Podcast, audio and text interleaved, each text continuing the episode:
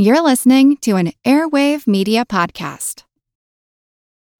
Families have a lot going on. Let OLLY help manage the mental load with new cognitive help supplements for everyone four and up, like delicious Lolly Focus Pops or Lolly Mellow Pops for kids. And for parents, try three new Brainy Chews to help you focus, chill out, or get energized.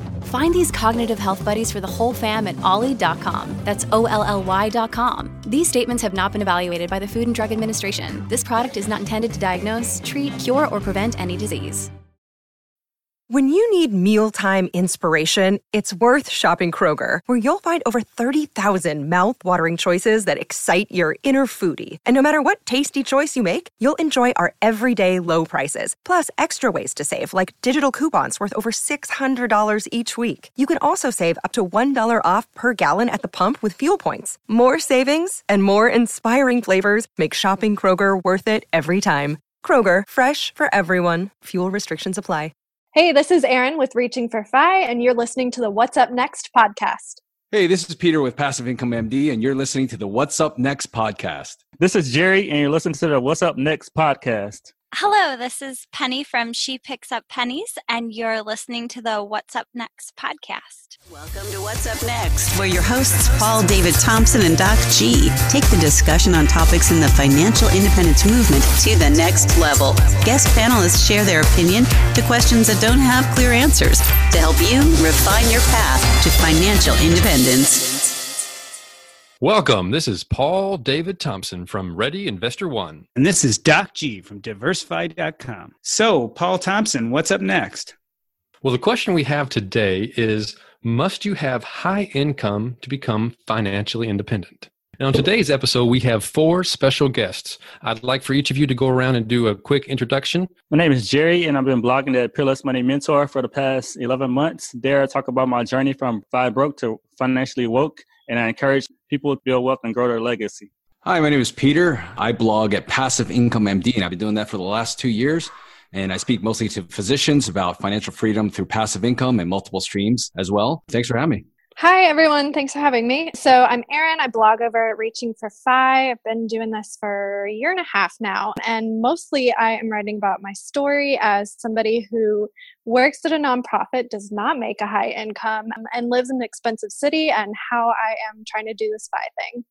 Hi, this is Penny from She Picks Up Pennies. Thanks so much for having me. I'm like the old lady of the show. Been blogging for over three years, and I am just trying to chronicle my journey to not only spend more purposefully, uh, but live more purposefully, and doing it on two teacher salaries. So my husband and I are both teachers in the Midwest, and now we had our first kiddo. So trying to pile that story in as well. So, we're going to start off today with a little bit of an uncomfortable question. Uh, Jerry, I want to start with you, and I want to run through the group here. And my question is this What is the highest amount you've made in any given year in the last 10 years? Highest amount I've made in a given year is $45,000. Okay. How about you, Erin? 45000 as well. Okay. Penny? Oh, this is this is my big year, and I mean that. Like as a teacher, I'm making bank now. I'm gonna make over seventy thousand dollars this year. All right. Is that just for you, or you and your and your? No, that's just for me. I've doubled my income. This it took eleven years, but yeah, yep. Awesome. All right. And Peter? The most I've ever made in a year is uh, five hundred fifty thousand dollars. So this is a good transition because Peter, sometimes I wonder when people look at passive income MD, they may accuse you of being inauthentic. They say, well, of course you're financially independent, you're a doctor. Um, what do you say to people when they come to your site and heckle you about your high income and financial independence? Well, I think it depends a lot on, on where you live. I mean, I think that makes a big difference. Um, I live on the West Coast. I live in Los Angeles, in the heart of Los Angeles and uh, where the housing costs are kind of high. I don't know if you've seen a recent post by Financial Samurai, and he puts a number. He lives in San Francisco, and he put a recent number at five million being financial independence number. And in LA, it's actually can be kind of the same depending on where you live. Yes, the income may be high, but again, we also have high levels of debt, uh, which is kind of like carrying around a mortgage or second mortgage as well. Um, so in some ways, depending on where you're at, yes, it can be a little easier. Some places where you're trying to live and also kind of the lifestyle that you kind of live, it can be a little bit more difficult. Yeah, I'd like to throw it over to Erin. You know, so Peter mentions a high cost of living area uh, and mentions, you know, he talks about, well, you got to have a high income to survive in a place like LA. You are in Washington, D.C., and a big part of what you blog about is being in a high income area but not having a high wage. However, do you make it work? Well, I pay half of my paycheck in rent. Uh, so there's that right there. So I have gotten a second job on the weekends in the last, actually, it's been a year now. In the last year to kind of help boost my income, but um, I'm still making, you know, $45,000 a year. Um, so how I make that work is I'm actually well, so I live in an apartment with a roommate. I don't live on my own. I can't afford to live on my own, even though I would love to. I actually pay a bit more in rent than I technically have to because I live in DC in the center of the city. I could move out to the suburbs and pay slightly less per month, but I also have made this conscious uh, choice to live here in a slightly more expensive apartment um, so that I can save on costs elsewhere. I walk to work. I walk to two metro stations. I walk to the grocery store. I walk to my gym. Um, so I don't have a ton of transportation costs. Just having that walking lifestyle allows me to save money in other places, which helps with paying my rent.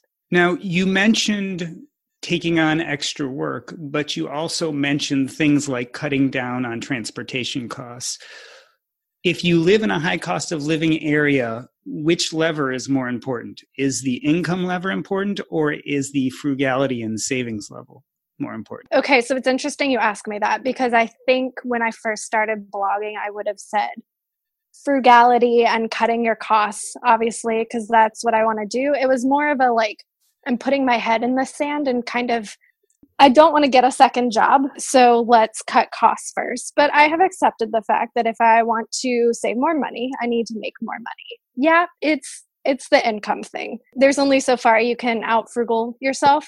I mean, so I pay half my paycheck in rent and I really can't cut that down anymore and so there's only half of my paycheck left to save, but I have to do things like eat and pay for internet so I can blog. so I have to have more income. Yeah. So that makes me think a lot about Jerry actually, because Jerry wrote a post called "Broke Fi Broke to Financially Woke," which I think is one of the posts that people really know him for. It really got around. I think it was on Rockstar Finance. And I was taken by the fact, Jerry, that in that post, you talk a lot about getting in debt.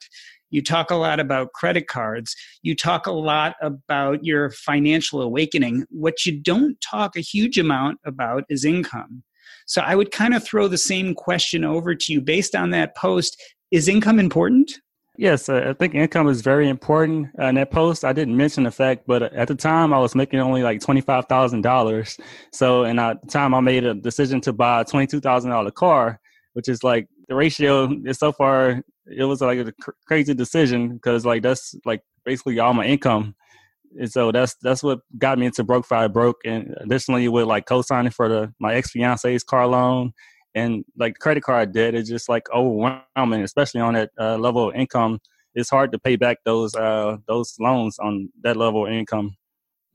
So what have you done to try to increase your income well, I, I, at the time I, I, was working, I switched jobs, and then I started doing some side hustles. So last year, I, started doing Uber on the side, and I started doing some uh, things that uh, Kevin from Financial Panther mentioned on his blog. Things like WeGoLook, where you go out and like take pictures of uh for insurance verification purposes. Like say a car is damaged, and you go and like take a picture of that.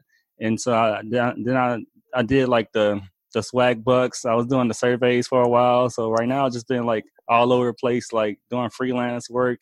And I've just been like kind of switching up like and right now right now like since I paid off my car and stuff, I'm kind of taking a break, but I'm looking into going doing more freelance work to uh, increase my income and focusing on like building my ta- talent stack so I could have more uh, have better opportunities in the future. When you talk about your talent stack, I automatically think about Penny. And one of the reasons why is Penny, you just wrote a post about doubling your income as a teacher. And one of the ways you've done that is you've progressively built your talent stack. Uh, I want you to talk a little bit about how you did that, but there's an overall question that after reading this post really came to mind. you know, one part of me was really excited because I'm seeing you increase your income, I'm seeing you double your income. On the other hand, it seems like being a teacher is always going to limit your income on some level.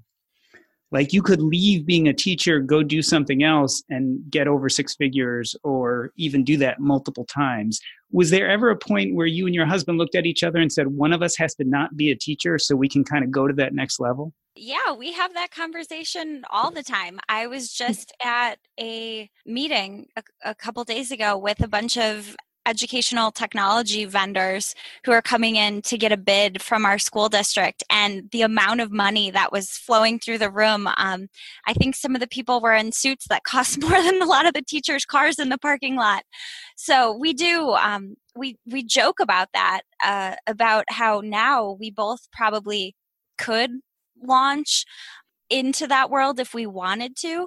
But I think right now, there are a lot of non-monetary things that teaching provides and especially as like a young family my time is you know i can't i can't put a number on it but i'm making that trade-off right now. I don't know if i'll always make that trade-off though. For each of the panelists here how would you recommend to the people that you talk to through your channel on de- deciding that making that decision versus you know we, we, always hear about the income versus the the savings and you can't out frugal it or you, you or it's not worth earning more and it's all about the gap. And we all got to have to personally make that choice. What is each of each of your take on that question of where do you go on the income versus savings question? Peter? I think the gap is is the key. It's it's a function of both income and expenses and kind of where you want to land and what your lifestyle wants to you know you want when you get to fi personally i, I like living where i live. I like the neighborhood. Great for my family. I've, I've made that choice that whatever whatever state that we reach in terms of fi i want it to be while living here and not moving having to move somewhere else. So we've made that decision. And the only way to kind of be able to do that since those expenses are going to be up there with housing costs and that sort of thing is is to make more and so that's why I have, in addition to my physician income, you know, I've cut back a little bit so I can pursue some of these other side hustles. So I have focused on, you know, whether that's through real estate, uh, through the blog, through some other businesses. It, it, my my focus has and efforts have been on increasing that income aspect. And when you talk about it on your blog a lot, uh, you, there's you talk about real estate a lot. You talk about passive income a lot. It's called Passive Income MD. Mm-hmm. What is your overall message to uh, to your audience? Is it to that in order to achieve FI with a high income, that you should be trying to replace your your income with with passive investments? Uh, I, I, think that's a big part of it because I, I think a big part of fi- uh, you know financial independence is, is time and having time. And so I think with a physician income or being a physician, you're really tied to your time. That time, uh, without plenty of time, you're not going to make money. And without that, you're not going to be able to reach where you want to reach. So I, I spend a lot of time talking to people about figuring out the best use of your time.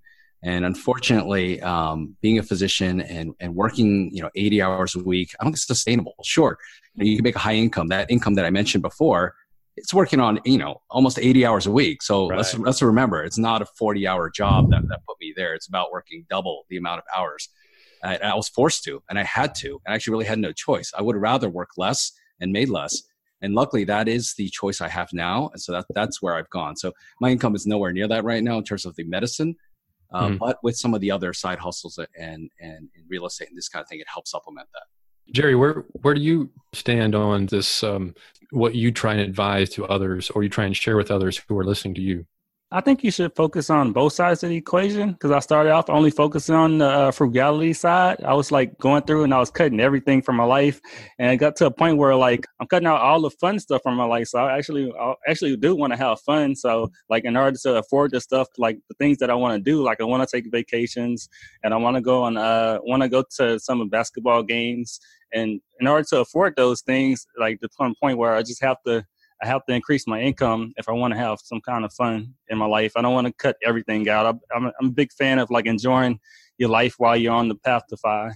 And do you think that that you have to have a high income in order to achieve financial independence? No, I think that's a, a limiting belief. I was just listening to the uh, to the Fire and Ice podcast earlier, and uh, I had Jillian from Montana Money Adventures, and she was talking about how her and her husband, they were never high income earners, but they achieved FI. Penny, you got any thoughts? Yeah, I have a lot. I have a lot of Good. thoughts. Um, I think in terms of what I would advise people, there's always the disclaimer like, I'm not an expert. I'm like the opposite. But I think you do what you can with the situation that you're in. My husband and I chose to live we're in one of the most expensive suburbs outside of Chicago. We could, you know, when people hear you're from the Midwest, they think, oh, you know, you you're paying pennies.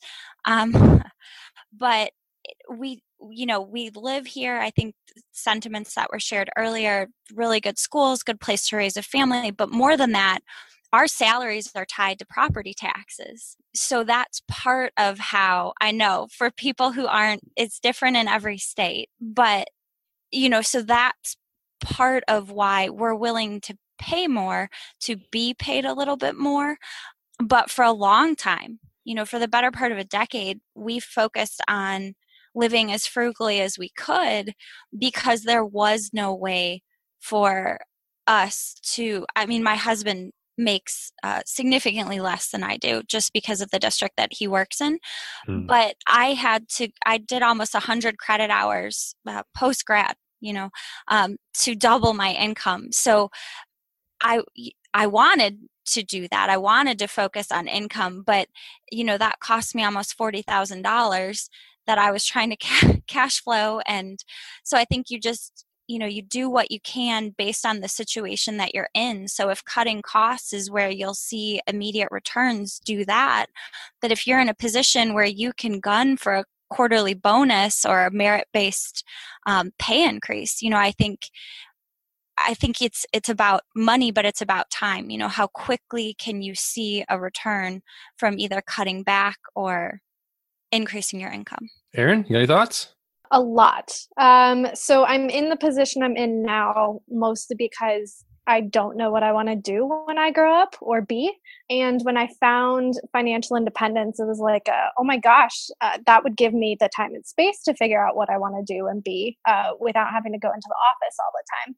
Um, so I've just, you know, ended up at a nonprofit and I don't have a clear path of like, well, I should go into this high paying career. So, really, what I'm thinking about for financial independence, because like what Jerry said, like, I don't want to cut out all vacations and all fun spending. I do also believe that it's very important to enjoy whatever stage of life you're at. Like, I don't want to. We talk about how we don't want to waste our lives in an office um, forever and then, you know, wait until we retire to enjoy our lives. I also think the same goes for waiting until you're financially independent. That doesn't make any sense. So I'm looking at, I think I've decided for myself um, if I don't know what I want to do, maybe that means in order to grow my income and get to financial independence faster, I have to do something, um, I guess, non traditional, like figure out some freelancing something or location independent online work um, so that I could maybe move to a lower cost of living area or do something like travel around what, while I work. Um, I'm pretty sure that having a straight nine to five job um, is not going to be the route I go, mostly because I also don't see myself being able to jump into any job that'll suddenly make me six figures. So, Erin, I have the answer and solution to all your problems. We're going to have a little bit of fun here, okay? So, Perfect. I am, I am going to start a company called I Am the Worst Boss LLC. And I am going to offer you a job 40 hours a week. And I'm going to pay you $500,000 a year, but you have to deal with me for 40 hours a week. And I'm going to make your life hell. Will you take that job? Probably not. No. Also, I work 35 hours a week right now. So, no, I'm not going to willingly pick up another five hours a week. I mean, if I'm already not, I'm not not happy at work and my boss is great i like the people i work with um, but i'm not going to willingly jump into spending more of my life in a worse situation for money what if I would push it up to a million dollars? no right. for me because like my net worth is so low or relatively low at this point and because i don't pull in six figures, I pull in mid five figures. the difference between 500,000 and a million is essentially the same. All right. I, you know, I want to throw this over to, to Passive Income MD, Peter. I want to give you a similar situation. I own a company called The Best Boss in the World, LLC, and I want to offer you a job wherever you want to live. And this job will fulfill all your life's purpose. You will love every second of it. It will be like complete bliss. You will feel completely fulfilled, but I'm only going to pay you $75,000 a year. Would you do it? My job. Uh, we already know Penny's answer. So what's, Ken, what's Peter's answer? Is it in comparison? Do I have to make that choice versus what I have right now? That's the question. Yes. Um, Can I um, interject? I'll take this. If you don't want this job, I'll take it. well, I, am in a really good situation. I'll be honest with you. I actually love what I do. Um, I chose, you know, medicine as a career because it's something that I was passionate about and something that was very fulfilling. Uh, what comes along with it, unfortunately, fortunately, a lot is some of these financial obligations and all the stress that goes beyond it. And what I found, I think, is the secret to fulfillment actually in this job is to work less to a point where you actually feel like it's, it's very sustainable. And if you have other things coming in and you don't have that financial pressure, then oh, I, I feel like I could do this forever. And so I'm I pretty much found I feel like I found that point, and I've cut down significantly because of my other uh, sources of income. And so honestly, like right now where I'm at, I'm able to still make more than what you're offering me. and I feel like honestly, I'm in a fulfilled position right now. I'm really happy where I'm at in terms of uh, feeling like I'm getting a lot of enjoyment out of my job. Is there ever a number you'll get to of net worth where you'll step away from medicine? I don't think so. I, I think this is something that is is it's not just something I do. It's it's pretty much part of who I am at this point. And so I do feel at this point that uh, it's something I would continue to to do. Um, honestly, it's just I enjoy it. Jerry, I want to go back to the same question that I gave gave Erin. If I were to hire you, but I was the most horrible boss in the world, and those were forty excruciating hours a week, would you take the job for five hundred thousand dollars a year? Uh, yes, I think I had to like suck it up and like do the work and endure the the, the, the torture. so you, would, price, you would sacrifice, huh? Yeah, I would yeah. just sacrifice. For how long though? For like a year, five years? For a year, I could put that into like invest that in the market and like. you make a good point, but I still don't think I would take yeah. it. All right, so most of us know the bad news already. If you were using Mint as a budgeting app, it has shut down. But the good news is there's something better, and it's called Monarch Money. I started using Monarch Money myself about five months ago, and I knew immediately that I liked it more than any other budgeting app I had ever used. For one, it focuses on collaboration. This is easy to share with your spouse, your partner, your financial advisor. And it's aspirational. Not only can you look at your current budget, but what do you want to buy? What do you want your goals to be? You can focus on those in Monarch Money. It's the next generation of personal finance apps. Monarch is the top rated all in one personal finance app. It gives you a comprehensive view of all your accounts, investments, transactions, and more. Furthermore, you can create custom budgets, track progress toward financial goals, and collaborate with your partner. And now get an extended 30-day free trial when you go to monarchmoney.com slash earn. Again, that's monarchmoney.com slash E-A-R-N. What I like about this app is it's intuitive, easy to use, quick to sign on. It's collaborative, as we talked about. It's customizable. The idea is you can use this app the way you want to use it. And the reason why is the Monarch Money team is customer focused. They are focusing on you, me, and all the other people who want to use this app to live a better financial life. After trying out Monarch Money for myself, I understand why it's the top rated personal finance app. And right now, listeners of this show will get an extended 30 day free trial when you go to monarchmoney.com slash earn. That's M O N A R C H M O N E Y dot com slash E A R N for your extended 30 day free trial. You know what? I love our meals from Factor. My son started getting them about a year ago when he needed a quick alternative to meals on the go. But where we've really enjoyed them is we've been remodeling our kitchen. That's right. We've had no access to our kitchen for the last few weeks. And some nights we just had no idea what to do for a meal. That is where Factor came in. We would just pop the meal in the microwave and two minutes later, we'd have a fantastic meal. You can do the exact same thing, and there's tons of variety. Choose from a weekly menu of 35 options, including Calorie Smart, Keto, Protein Plus, or Vegan and Veggie. Also, discover more than 60 add ons every week. These are chef prepared meals, and let me tell you, they are delicious. No fuss, no mess. You just put it in the microwave, and two minutes later, you have a meal. This is tailored to your schedule. You can customize your weekly meals with the flexibility to get as much or as little as you need. Head to factormeals.com slash earn50 and use your code earn50 to get 50% off your first box plus 20% off your next box. That's code earn50 at factormeals.com slash earn50 to get 50% off your first box plus 20% off your next box while your subscription is active.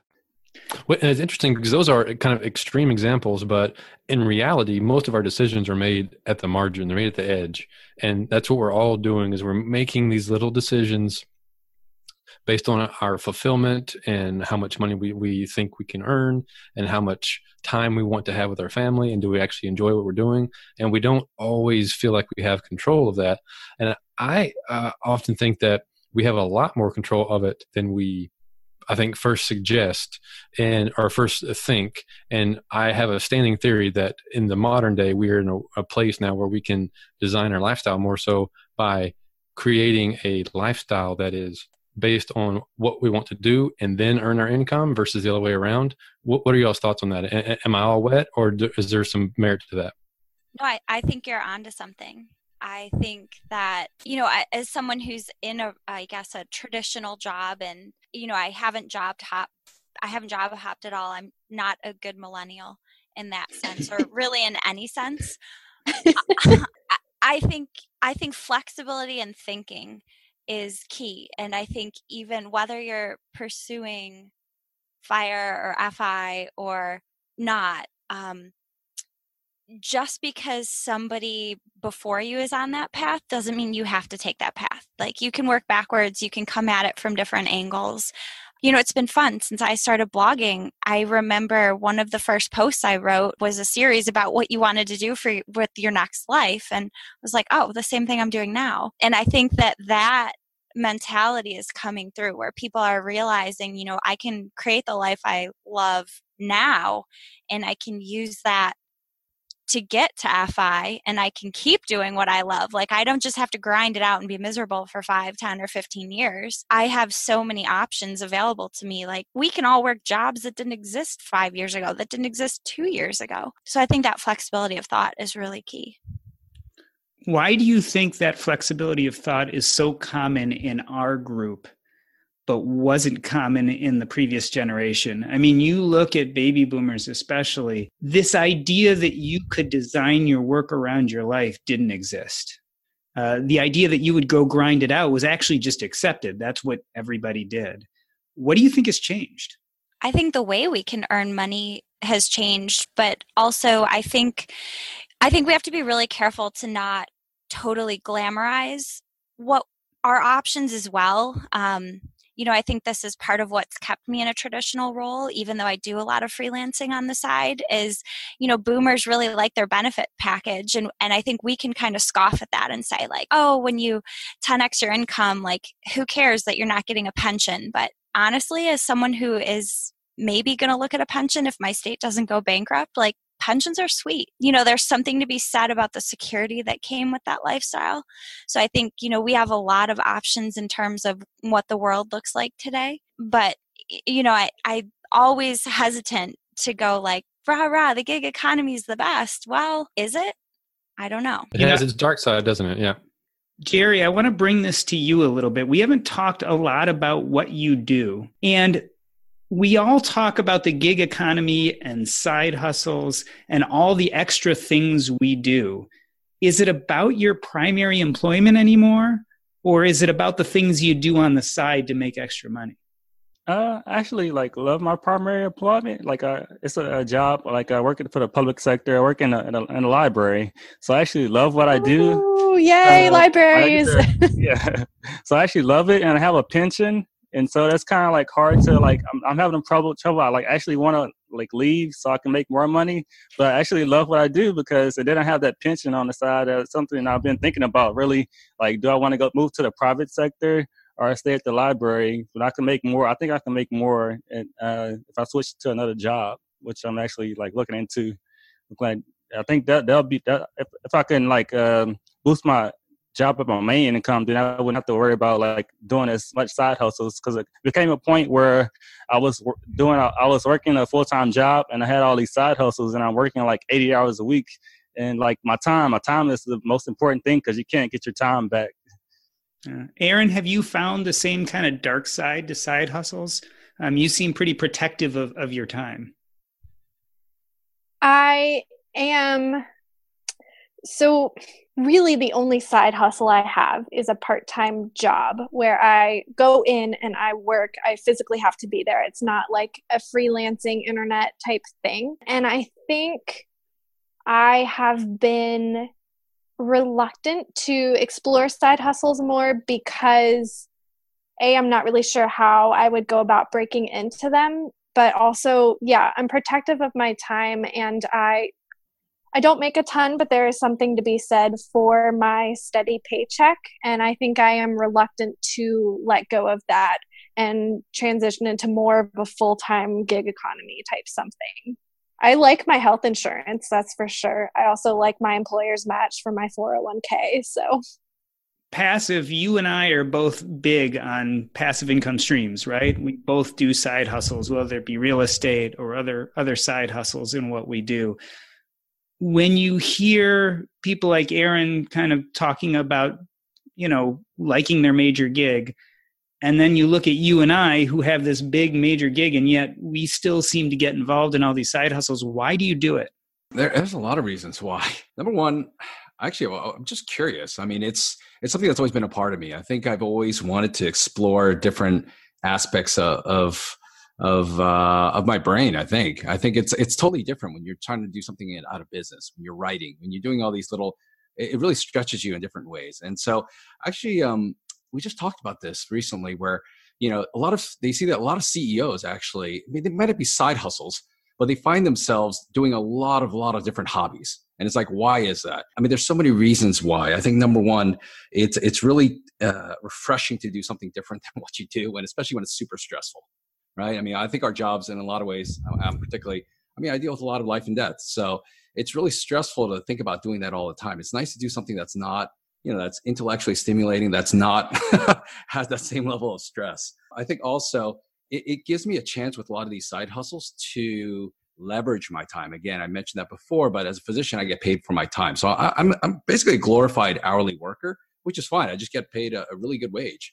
At the same time some of these side hustles offer kind of a, a, way out of that a little bit. And when it comes to things that are more passive, right, like real estate or that sort of thing. So if it allows me to kind of leverage my time a little bit more and allows me to stay home on the weekends, give up some night shifts and these kind of things to spend time with my family and do these kind of things. And that potential uh, is, is motivating enough for me to do it.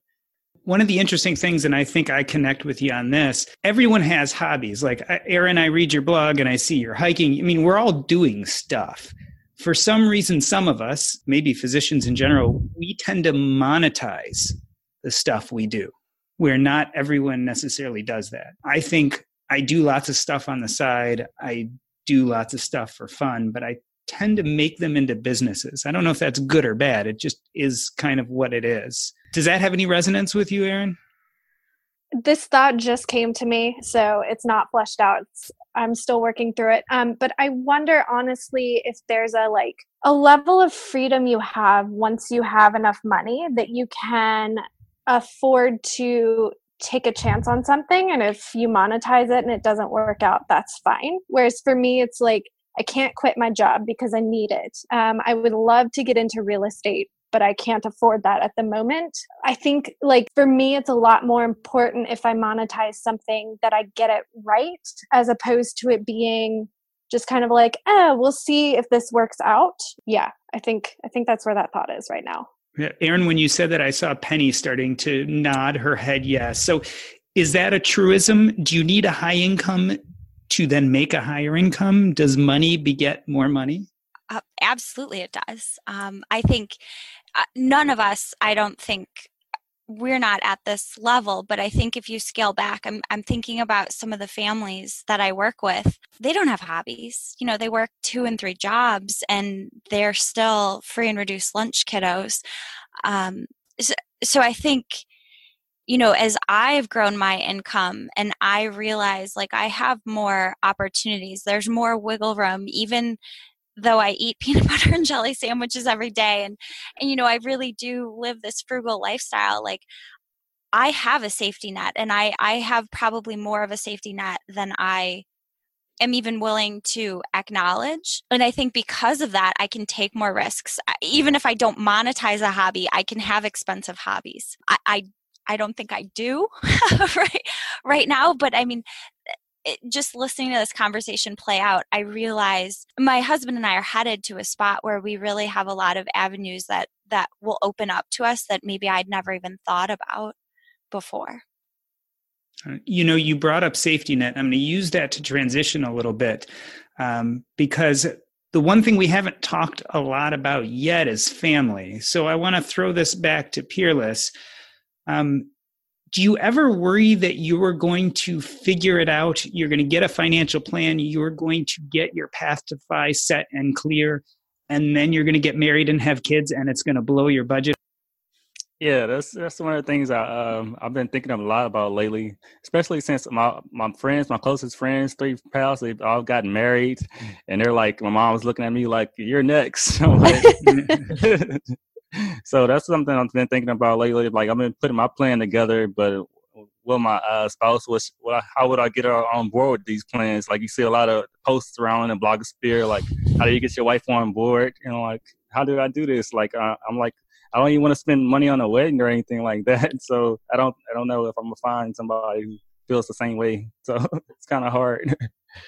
Yeah, that I, I was only thinking about when I asked you that question. I was mostly thinking about things like just the extra costs of the family members. But you bring up a, a, great, great point is that what if the person you marry is not frugal at all and in fact is more of a spendthrift and wants to go out and, and really paint the town? Uh, Erin, any thoughts on that? I think there are ways in the beginning to see if a person you are potentially dating or if a person you yeah would like to date would potentially be going down that avenue. And then I think it's up to you to decide if that's workable or not. Penny, when you met your husband, did you guys have similar income goals? Did you guys see in the same direction when it came to finances? Oh, we saw in the same direction, but we were not headed to FI or anything. I mean, we were just happy like we were breaking even. We were spending everything we were making, and that seemed great because we weren't in debt. So, like, we were living the dream. Financially, we come from two very different backgrounds. So, like, even the way our families approach money, even the way um, we think about money now. Like my husband is my biggest supporter, but he would have rather pulled his own teeth out than sit in those meetings at FinCon. Like he was just so happy to come with my son and and support me. But he was like, I was like, do you want to do you want to pass? No, no, I'm not going to go in money meetings for three days. Um, so uh, for us, you know, we we are on different pages in terms of how we view money, but I think we're on the same page in terms of where we're headed with life. So that's been our workaround. Um, you know, I listen to people say like, "Oh, I could never date somebody if they didn't use coupons," or and I'm like, "Ah, it doesn't. It doesn't have to be a deal breaker." You know, um, I think if you're if you have the same vision for where you're headed, there are some hurdles, but I think you know there's a benefit to not being identical too with with how you spend your money. I think you know he's he's my counterweight and he's my balance a lot of times. Otherwise we'd be eating peanut butter and jelly for breakfast lunch and dinner. Um, if it wasn't for him. Peter hearing that i'm wondering kind of the same question. Did you and your wife have similar financial goals when you met? And i guess i would add a second question did your income goals change when you had children? We actually met when we were in medical school, so it kind of helped. We were both, you know, eating ramen together, living that kind of lifestyle together, and uh, we, um, having have gone through that, you know, we we knew that we could live that kind of lifestyle. And trust me, it's not that we have. We've definitely fallen into a little bit of the temptation of lifestyle inflation when you start making that money. But I think both of us were pretty reasonable when we both started because we we we did remember where we were only a few years before. Um, and it really helped us kind of decide how we were going to live and where we wanted to go. Uh, definitely things did change when we had children. A lot of considerations that honestly, when we had children, I wasn't even thinking about this whole journey to FI and that sort of thing. So it was kind of new to us, and we're still kind of adjusting as we go. I mean, there's always the challenge here of what kind of education we're going to pay for, you know, public versus private. Um, you know, what kind of like, you know, college funds to set up uh, these kind of things. And so, even the area we live in, again, it's because I mean, we chose it again, and we live here. It's because of our children. And so, definitely, people, I think, even us, we underestimated kind of what the cost of of having children and kind of accounting for them uh, might be. So I have a question around that. Um, I didn't realize that, but was was having children the trigger for you to dig into this FI journey? Uh, from a time perspective, definitely. I think I wanted to reach that financial independence so I could have a little bit more options in terms of how much I worked. That's really what it was. Uh, I work just because of my job and the way it is. I work a lot of nights and I work a lot of weekends. I think when I totaled it up, it was almost 70% of my time was in terms of working was a night or weekend hour, I mean, weekend mm. hours. That's a lot. So, and those are good times with, I mean, that's, that's family time. And so seeing that, I, I having the children, seeing you know wanting to spend more time with them wanting to you know just be there on the weekends have fun with them. That's really pushed me along this journey definitely. Three of the four of us in this group or in the four of you panelists live in high cost of living areas. So i'm just going to throw it out to each one of you. Have any of you thought about moving to ease the income pressure? I'll start with Erin all the time. I love dc as a city um, but in at some point in the next few years, I could definitely see myself moving out of DC. All right, Penny. Not for a second. Um, I mean, every Chicago winter, I want to take a vacation, but my roots are here, you know, and and my family, both sides, and my husband, like we're just born and bred, and you know, 30 minutes outside of Chicago proper is like the farthest our family's ever gone. So no, for a lot of reasons. But then also with the kiddo, we get we get help from both sides of our family. And you know, we do pay but but paying family to watch a kiddo and then doing part-time daycare is very different than full-time daycare out here would take a huge bite out of even my like my big teacher salary this year is so great but but daycare would take a huge slice of that you know we were pricing it out full time as like between $1500 and $2000 a month which is yikes so yeah we're we're outside of chicago for a lot of reasons peter Definitely not. I mean, not in the sense that we have we have not even considered moving anywhere else. Uh, we we love it here. My wife's family's here my family's here now. I kind of moved them over here, and so we have and we have a great, great community of friends in this area, and so we can't imagine living life anywhere else without this community. I mean, what's the point to us to have that time, uh, that flexibility if we're not with the people we love? So we honestly have not even entertained the idea of moving anywhere else. Yeah, we're all jealous. We can see we can all see each other on this recording, and you're the only one that has any sunshine still left because you're in the East Coast, and we know how warm it is right right now, and we're all facing winters coming at us. So, yeah, uh, Jerry, have you considered moving to a more expensive place, or is Baton Rouge home for you? Uh, Baton Rouge is like home because my family's here, but I've actually considered like moving to like a high cost so I could like make more money, more so, income potential. Yeah, more income. Yeah. Like I started like moving like, like close, like as Houston or Austin or like Atlanta, more mm-hmm. of those places right there. So I, more opportunities than uh than Baton Rouge.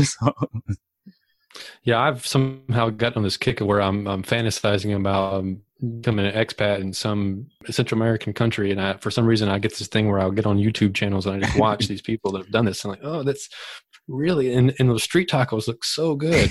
But I just, I had the same issue that you guys have, is I have family here, and even this weekend, my father-in-law was like, "You're not moving anywhere. You're, you're, you have family right here, and forget about us. Your kids are going to have kids, and you're not going to move." I think he's right. Doc, have you ever talked about talked about moving? You're you're in a high income area too. Yeah, high so cost living area.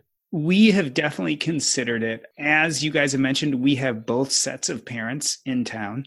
Um, Right. So it is a huge draw for our kids to know their grandparents. We actually love Chicago. We do not love the Chicago winters. So right now, our best plan for that is to take lots of warm vacations in the middle of the winter. Mhm. Uh, but once, and now the kids are kind of established. My kids are 11 and 14. It's kind of hard to yank them out of school and say we're going to move somewhere else. But I would not be surprised if my wife and I live a good portion of the winter at least somewhere else after the kids are in college. Uh, I definitely see that as part of our glide path.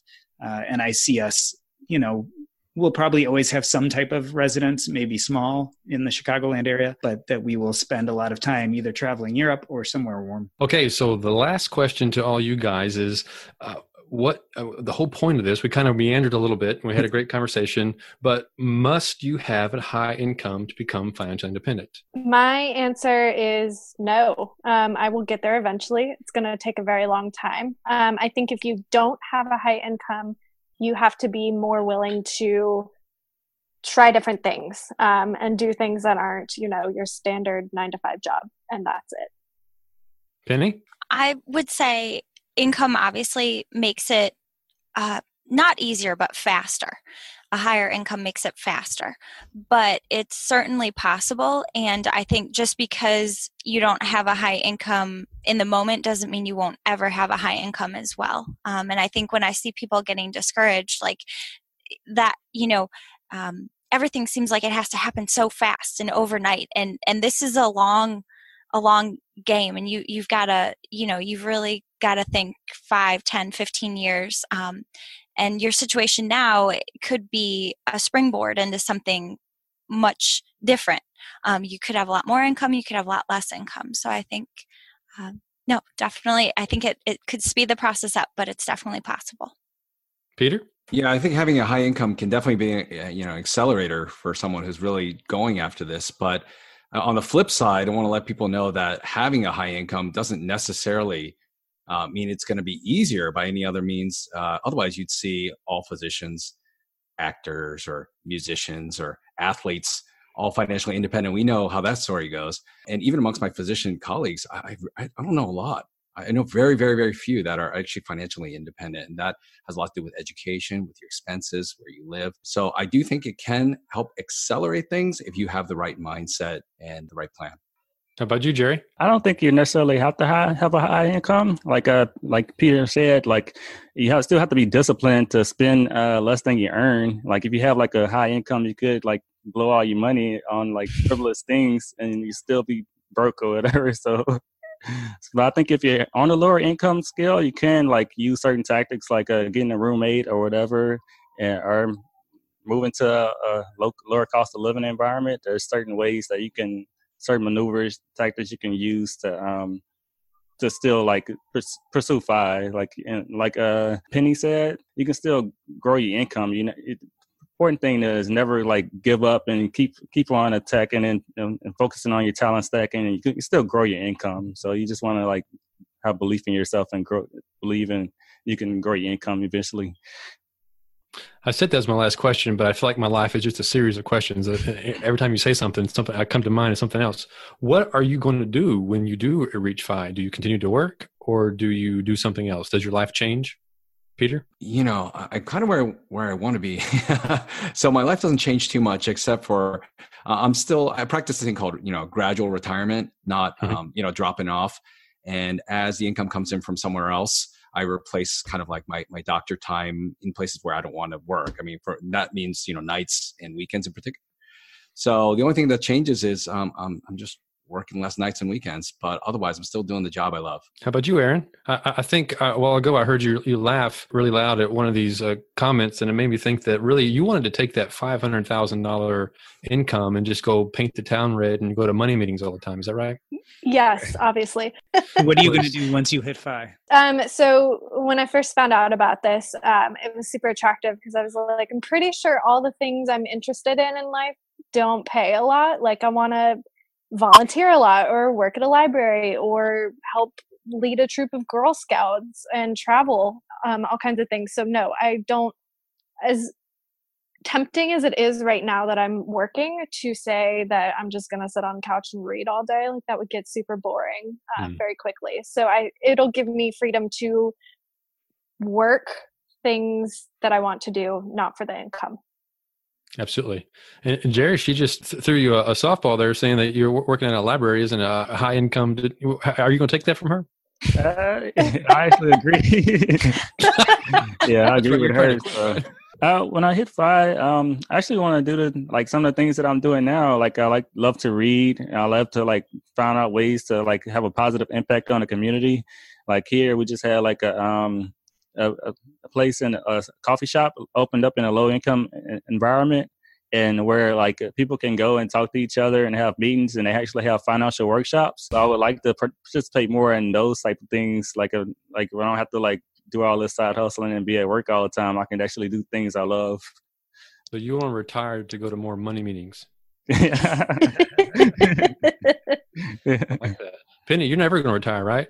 No, I hope not. Um, you'll have to take me kicking and screaming out of the classroom. So, um, I what I'm hoping for the closer we get to FI is that we have more wiggle room in terms of what we can do for other people. I've blogged about this before, but there's a literacy initiative in Mexico that we fell in love with. Um, it was organized by expats in the sense that they helped set it up and, and bring in funding, but it's run by all local people because they know their community needs best. And that just speaks to my heart on so many levels and, and not just doing that kind of work abroad, but there's just such a need for literacy initiatives stateside. And I just, I see um, you know i'm i'm able to be more generous and do more for my students now too as i grow my own income. And i just um, I, I love that. Like for me that's that's another part that's another carrot that i'm working towards. And and so i guess i'm just i'm hoping to do more of that as i know that you know my family's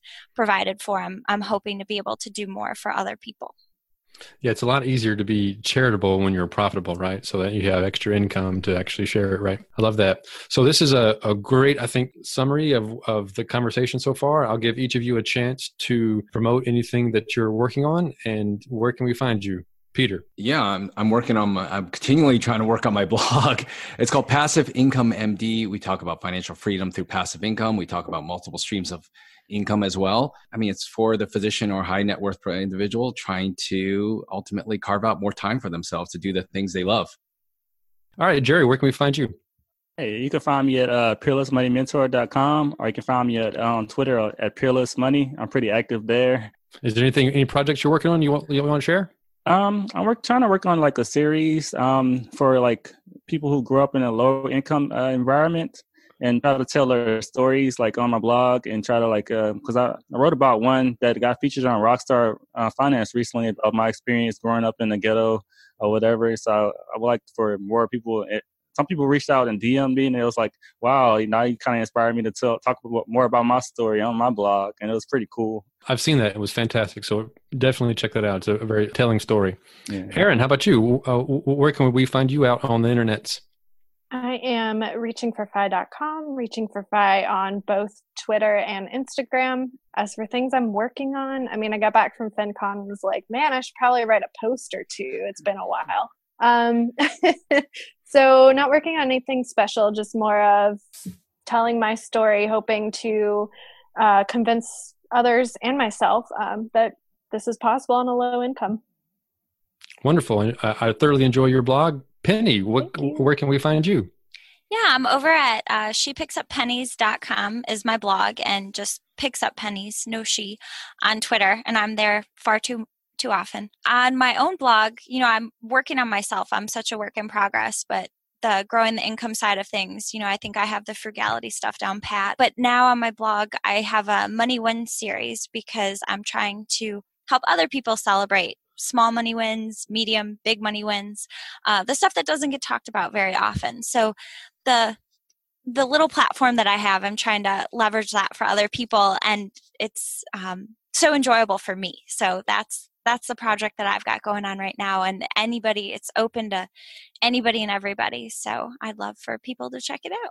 I uh, just wanted to thank all of our panelists, Erin, Peter, Jerry, and Penny. You guys are some of our favorite bloggers, and that's why we wanted to have you on. Yeah, thank you, each of you, for coming out and sharing your story, having a good conversation. And I hope that everybody who's listening to this gets a uh, some sort of kind of inspiration, find some sort of thread they can pull on in each of your y'all's stories. It does make a huge difference in people's lives, and I, I think a lot of you probably already know that. But it's really nice to hear it from other people. I appreciate you coming out tonight. So, Paul, that was a great episode. You know, there are so many different takeaways I had from it. One thing that keeps on coming back over and over again in these discussions is the gap. Ultimately, it's not just your income, but it's also what you spend. And I felt like we had some good examples of people who manipulated that gap in different ways. So we had Passive Income MD who was willing to really push up on the income side um, where you had someone like Peerless or Erin who was willing to be frugal and minimize in other ways so that they could still maintain a gap that would support their goals. Is that is that a wording that you've seen before in the financial independence community where we talk about the gap that way? Yeah, yeah, the gap. I have heard that before that it's all about the gap. It's the savings rate is is kind of the, the key. But I like the different examples of how people go about creating the gap and how when you have a higher income it's a little bit easier to at least this is my take on it it's a little bit easier to create the gap because anybody who wants to can lower and reduce their, their costs. But many people are, are bounded at a fairly low level by their income whereas when you have a higher income you're not bounded as high um, but it's when you know you have access to the money, it's really hard to not get into the the trap of it's a slippery slope. And when you think you'll just get you add this little luxury and you add this little luxury. But anybody in our community who is thinking about the savings rate of between random example 30 and 50 or 60 percent they're winning on every angle you can think about and it's more about the optimization of the gap and if they're going to retire in 12 years or 17 years or whatever their numbers are the net result of that is that they're living a more enriched life by actually spending less money that, that that's the that's the takeaway that i often get from any of these conversations that talks about the pros and cons i don't really like the argument uh, uh, over what's better but i like the optimization of living your life and spending your money according to your values. Yeah, I was actually surprised that both Erin and Peerless even talked a little bit about over frugality. I mean, yeah. you can go too far. So even when you're being mindful, even when you're, you know, maximizing income, there's always that risk that you'll take frugality too far. And almost everyone mentioned in the podcast that that you've got to enjoy life. You've got to find what gives you value. And at some point, it can't all be about financial independence. And that's a common theme I think you've heard from from other folks as well. And so I think for as a takeaway from for me is or for and for the listeners is is to ask yourself that your own question are, are you always living and spending your life energy the, the way you want to? Because it just doesn't make sense to put off happiness and fulfillment for 5 10 15 years only then to then live a life. And that's the old style retirement model. And the new style retirement model uh, it might be earlier. That's that's kind of cool if it's earlier but it's living the life now enjoying the process being smart with your money. That seems to be it's hard. There's no words I have for it that early retirement just doesn't quite capture. that I, haven't come up with a new a cool acronym to to describe that. But if somebody did, I think they'd have a good idea. Yeah, I mean, even Penny drove that home. That no matter when she reaches financial independence, she probably won't stop working. So you know, she cares about income. She cares enough to double her income, but ultimately not enough to leave teaching the thing she loves to go do something else. Yeah, she has her life lined up exactly the way she wants it because she's being able to do what she loves and she gets paid for it. And if they stopped, or if she once she reached financial independence, she wouldn't do a lot differently.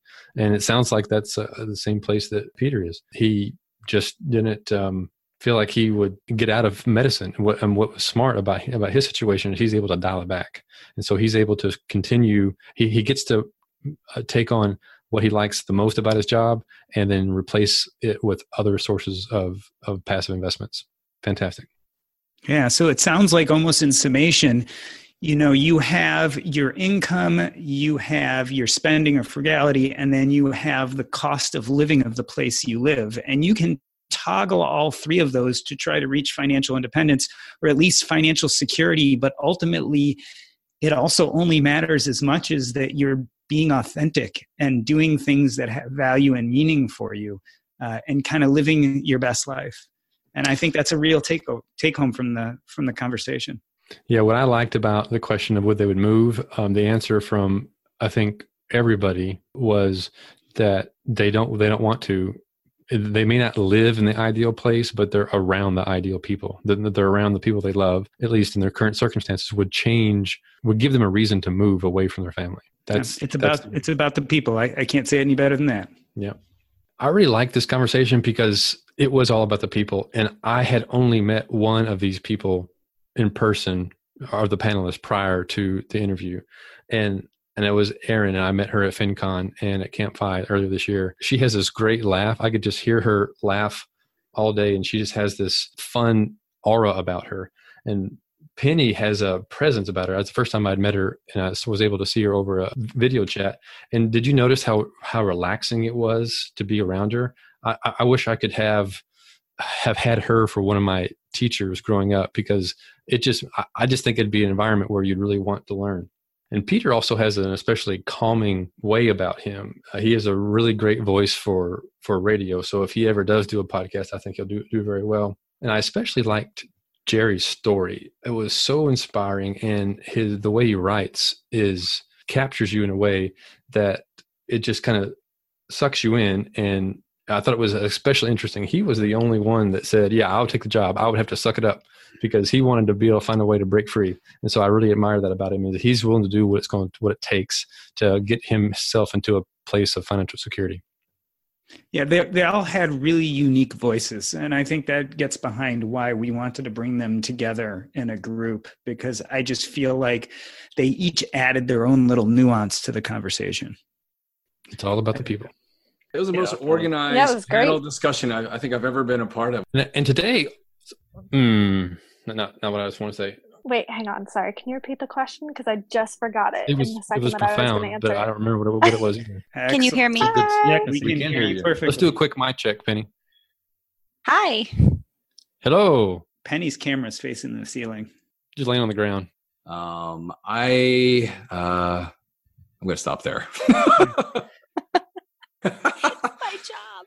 Uh, he'd mess up the same thing like five times in a row and finally get that right, and then he'd mess up the next thing. Uh, Paul was so patient. For a sh- sorry, can we say things like that on here? Family show, Erin. Perfect. as a longtime foreign correspondent, I've worked in lots of places, but nowhere as important to the world as China. I'm Jane Perlez former Beijing bureau chief for the New York Times. Join me on my new podcast, Face Off US versus China, where I'll take you behind the scenes in the tumultuous US China relationship. Find Face Off wherever you get your podcasts. Want to learn how you can make smarter decisions with your money? Well, I've got the podcast for you. I'm Sean Pyles, and I host NerdWallet's Smart Money Podcast our show features our team of nerds, personal finance experts in credit cards, banking, investing, and more. And they'll help you make the most of your money while cutting through the clutter and misinformation in today's world of personal finance. You'll get clarity on strategies to help you build your wealth, invest wisely, shop for financial products, and plan for major life events. Listen to NerdWallet's Smart Money Podcast wherever you get your podcasts.